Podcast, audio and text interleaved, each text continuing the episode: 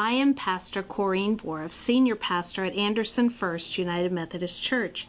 Thank you for listening to our worship service today.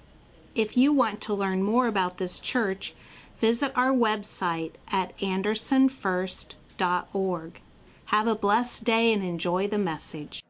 Our scripture this morning is from Exodus, chapter 1, verses 6 through 20. In time, Joseph and all his brothers died, ending the entire generation. But their descendants, the Israelites, had many children and grandchildren. In fact, they multiplied so greatly, they became extremely powerful and filled the land. Eventually, a new king came to power in Egypt, who knew nothing about Joseph or what he had done. He said to his people, Look, the people of Israel now outnumber us and are stronger than we are. We must take a plan to keep, excuse me, we must make a plan to keep them from growing even more. If we don't, and if war breaks out, they will join our enemies and fight against us. Then they will escape from the country. So the Egyptians made the Israelites their slaves. They appointed brutal slave drivers over them, hoping to wear them down with crushing labor. They forced them to build the cities of Pithom and Ramesses as supply centers for the king. But the more the Egyptians oppressed them, the more the Israelites multiplied and spread, and the more alarmed the Egyptians became. So the Egyptians worked the people of Israel without mercy. They made their lives bitter, forcing them to mix mortar and make bricks and do all the work in the fields. They were ruthless in all their demands. Then Pharaoh, the king of Egypt, gave his order to the Hebrew midwives, Shiphrah and Puah. When they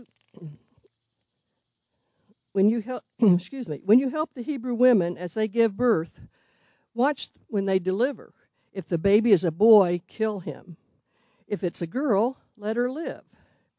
But because the midwives feared God, they refused to obey the king's orders they allowed the boys to live too.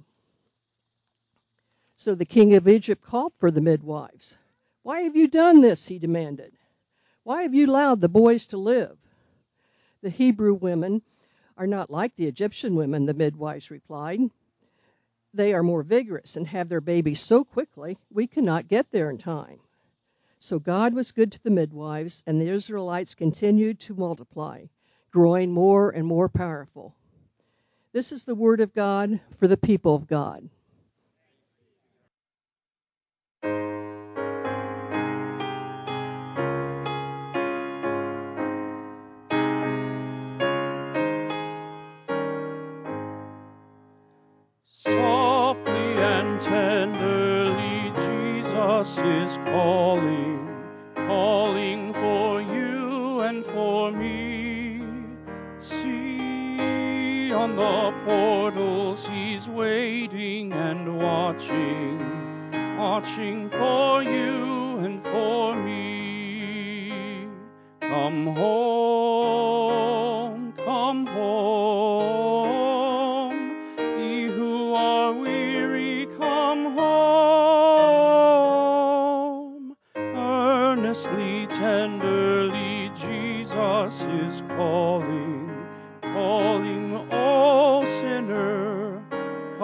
Come home. Why should we tarry when Jesus is pleading, pleading for you and for me? Why should we linger and heed not his mercies, mercies for you and for me? Come home,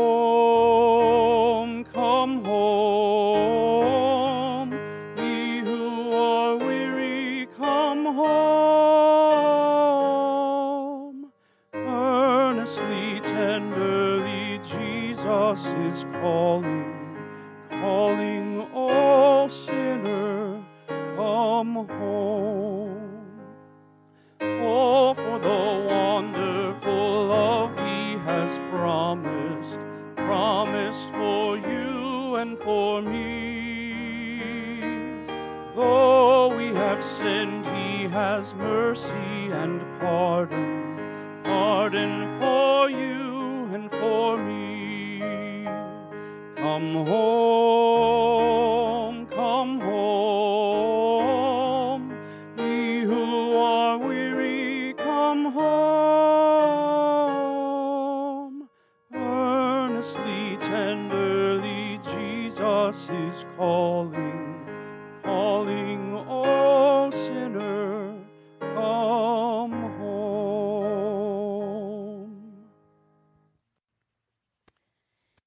Boston, Massachusetts, many, many years ago, there was an institution that had accepted a little girl.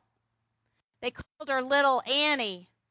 Little Annie was considered hopelessly insane, and they placed her, and as progressive as this institution was, they placed her in what the employees fondly called the dungeon. And there Annie was sequestered inside a small cage, which where she was to live out the rest of her days. This young girl, little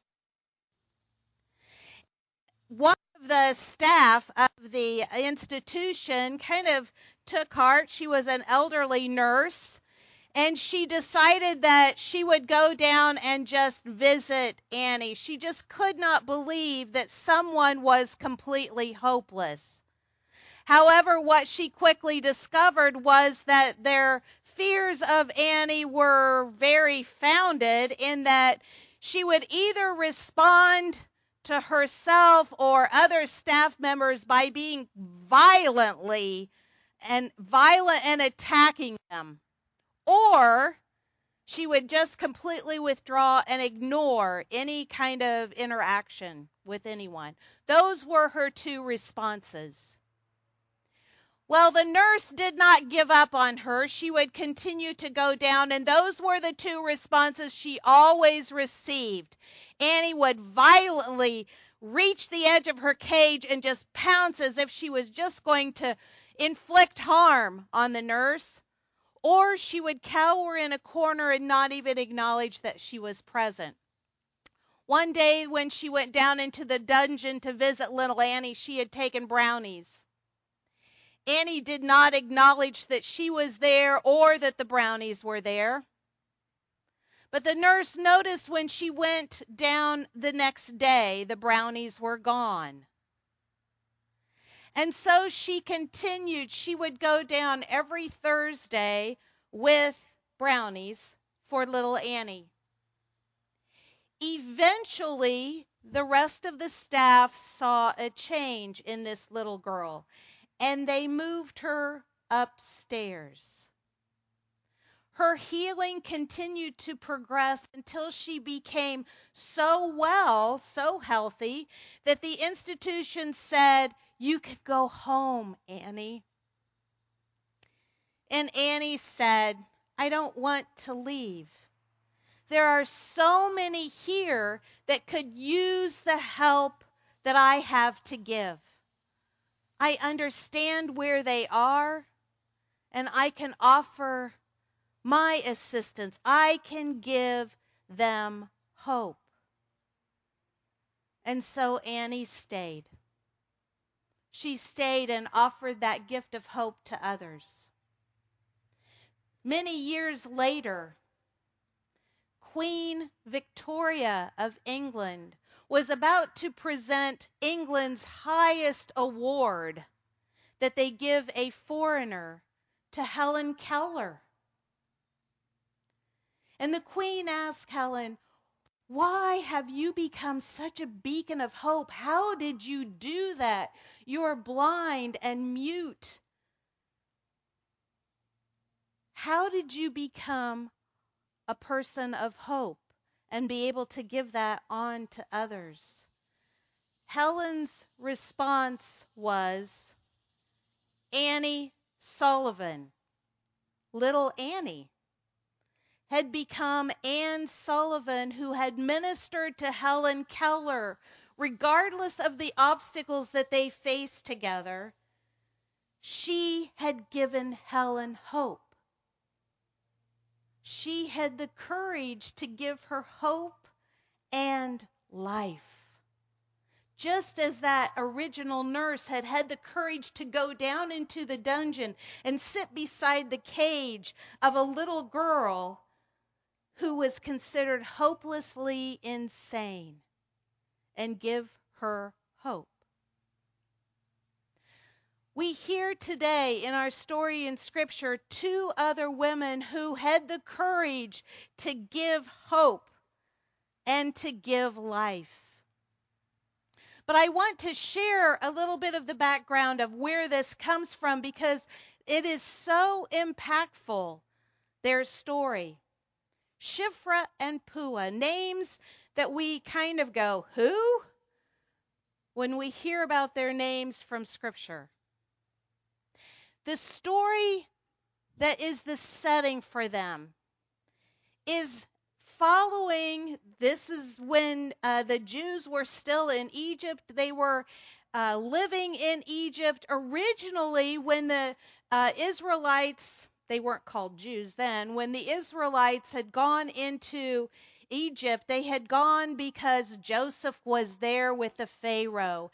And he had been invited to be part of the Pharaoh's court. And he was giving them such wisdom that they had food during a famine when no place else did.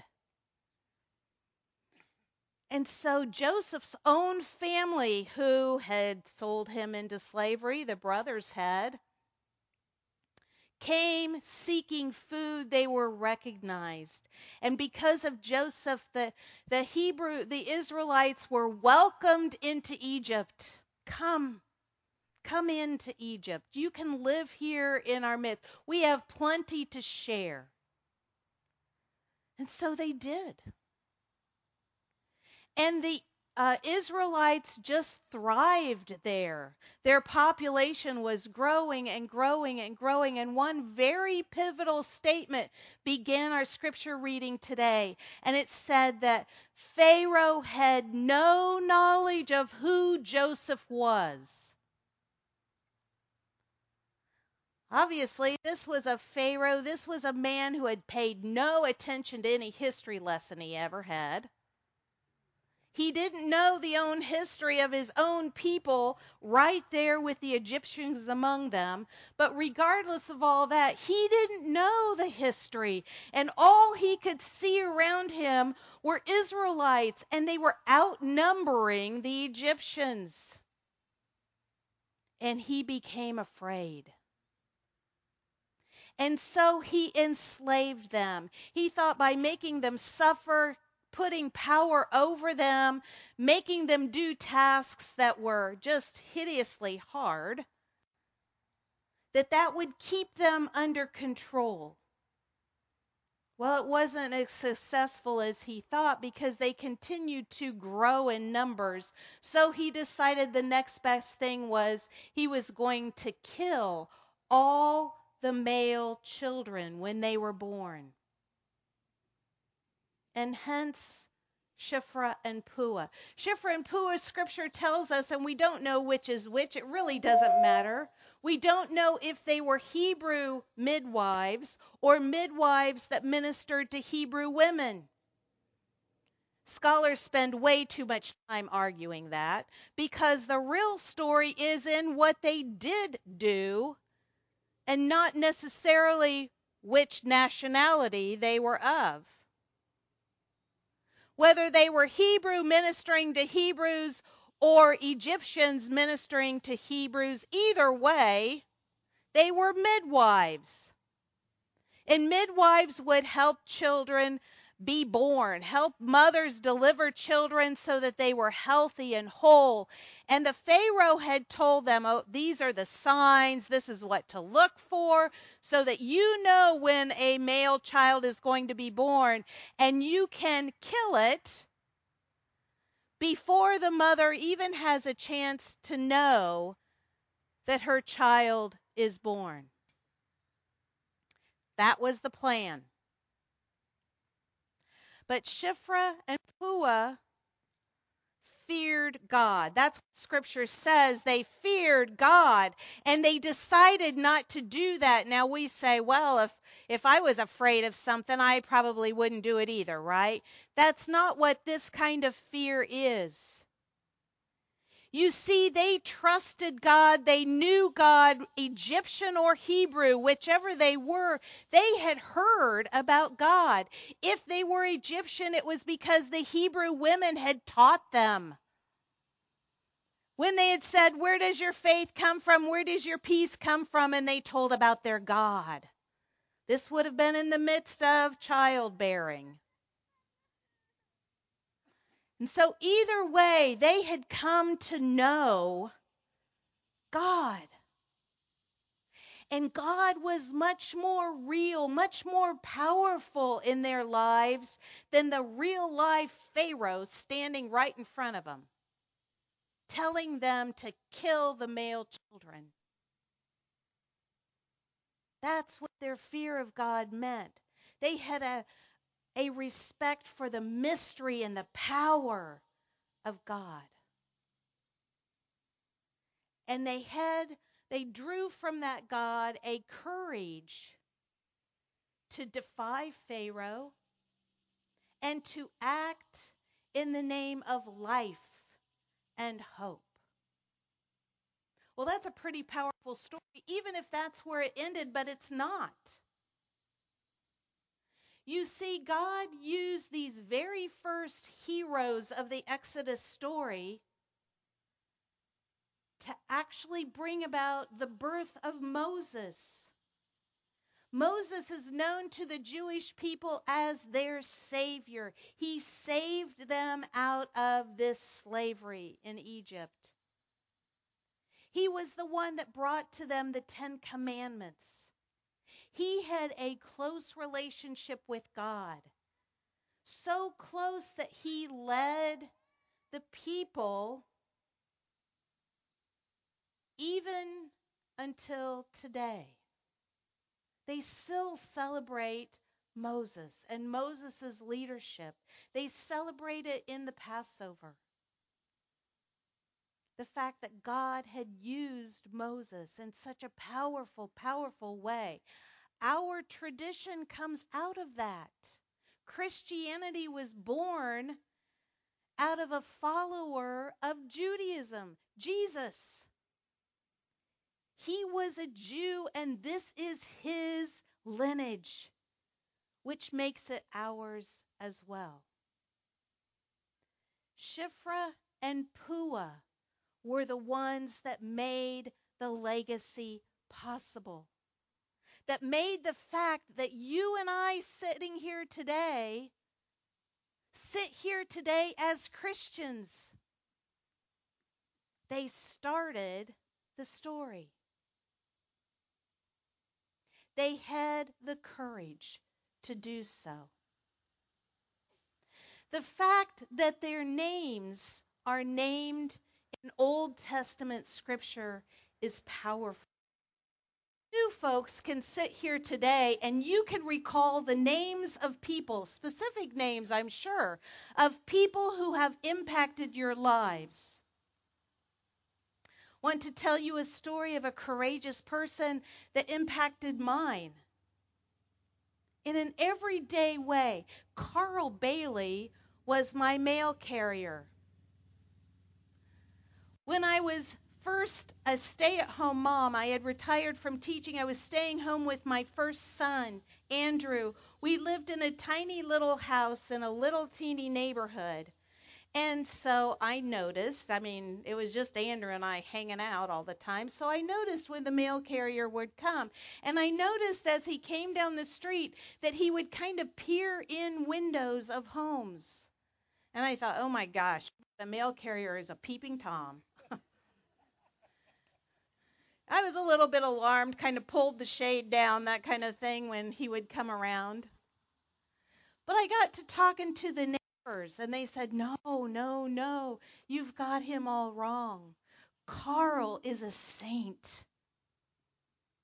You see, his job may be to carry our mail and bring it to our houses, but he cares about each one of us. Carl takes time to notice. He has found several people, several of our elderly neighbors who were lying on the floor, and he called for help for them. He was the one that saved their lives. He's also delivered a couple babies. When he's peeked in a window and seen someone who is just desperate and just has no one else there to assist, he's helped out until the paramedics could come. He's had the courage to step out and be who God called him to be, not just a mail carrier delivering pieces of paper and mail, but someone who really cares about who lives at those addresses. That's who God really called him to be. That's who God called Shiphrah and Puah to be. That's who God called the nurse and Annie to be. People who had the courage to live their lives in a way that gave others hope and life. Sometimes courage, acting out on courage, can take us to places that we don't anticipate. In Shepherd, Michigan in 2013, the newspaper wrote that 14 year old boy saves abducted woman. And the story behind that is 14 year old James was in his home babysitting his 11 and 2 year old sister, both of them, 11 years old and 2 years old, when there was a loud bang on the door. Loud enough that the little girls were frightened. And when James checked at the door, it was a woman who still had duct tape around her body she was bruised, apparently uh, had a broken arm. She was bleeding, and she said, Let me in, let me in. He's going to kill me. 14 year old James had the courage to let her in and the courage enough and common sense enough to protect himself and his sisters.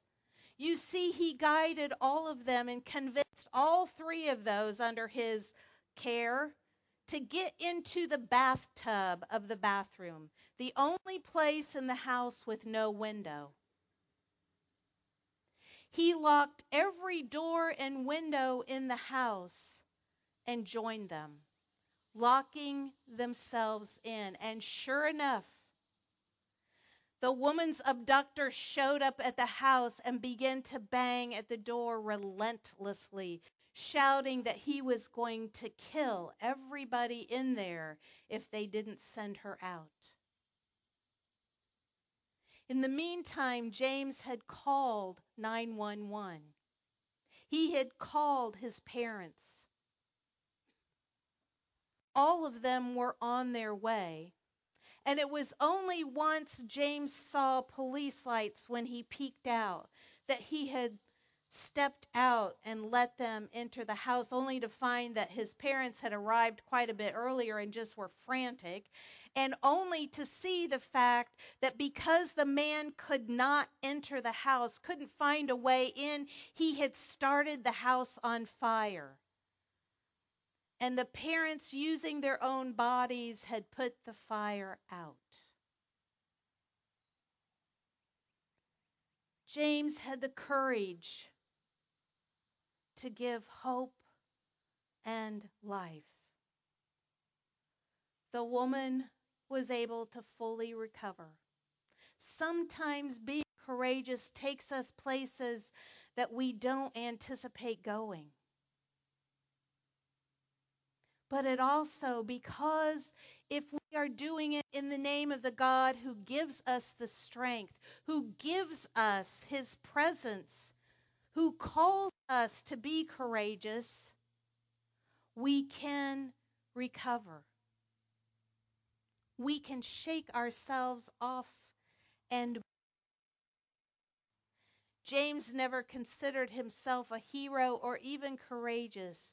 His comment over the years has been, I just did what I knew was right to do.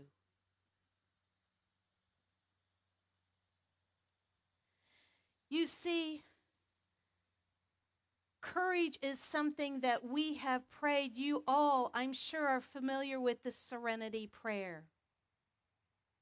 The serenity prayer where it says, Oh God, grant me the serenity to accept the things I cannot change, the courage to change the things I can, and the wisdom to know the difference. You see, when we step out in that kind of courage, we are living into what God has called us to be. When we step out in the name of God and in the form that God has called us to be, that is a stepping out regardless of the obstacles that are placed in our path. Five years ago, the Indianapolis Star did an article on um, you, the Indianapolis Colt um, and def, and uh, I'm sorry, I lost all the.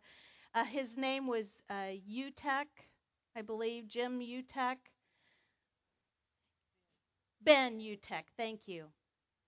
Ben Utecht, and he um, had to retire from the Indianapolis Colts at age 33 at that time, five years ago. And Ben is now uh, living in Montana or Minnesota, I'm sorry, with his wife and three young daughters. And he is, the article states, he is living to forget. And what that means is that he suffered several very damaging concussions. And the prognosis is that he has brain damage that will continue to deteriorate his memory. And he has the courage to continue to move on. He is in the process of writing his memoirs. He has written a song, You Will Always be My Loves, and a song to his wife and three daughters. He also tells about writing a love note to each one of them as he anticipates a time of not remembering them. He's had the courage to continue to be who he is even with the obstacles that are placed in front of him. The courage to know the difference, the things that he cannot change, but the courage to change and continue the things that he loves. No talk about courage would be appropriate without mentioning the cowardly lion of the Wizard of Oz. The lion who supposedly had no courage and yet showed amazing courage, and it was discovered and kind of proclaimed near the end of that movie that really he had courage all along. Just like you and I, it's there in us all along sometimes it just takes something to draw it out of us. And that something can be faith and trust in our God. So that we too can choose hope and life. The cowardly lion. Once Dorothy in the movie had been abducted by the wicked witch the cowardly lion with the scarecrow and Tin Man says, All right, I'm going to go in there. Wicked witch or no wicked witch, guards or no guards. I'm going in there. I may not come out, but I am going in there, and there's one thing that I want you to do for me talk me out of it.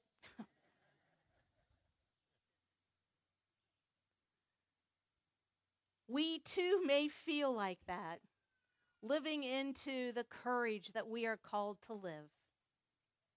Maya Angelou says, that courage is the most important of all the virtues. You see, courage lays the foundation for us to experience fully and extend fully all of God's virtues that He wants us to live according to Jesus Christ. And so, let us echo that prayer. Lord, give us the courage to change the things we can. Amen.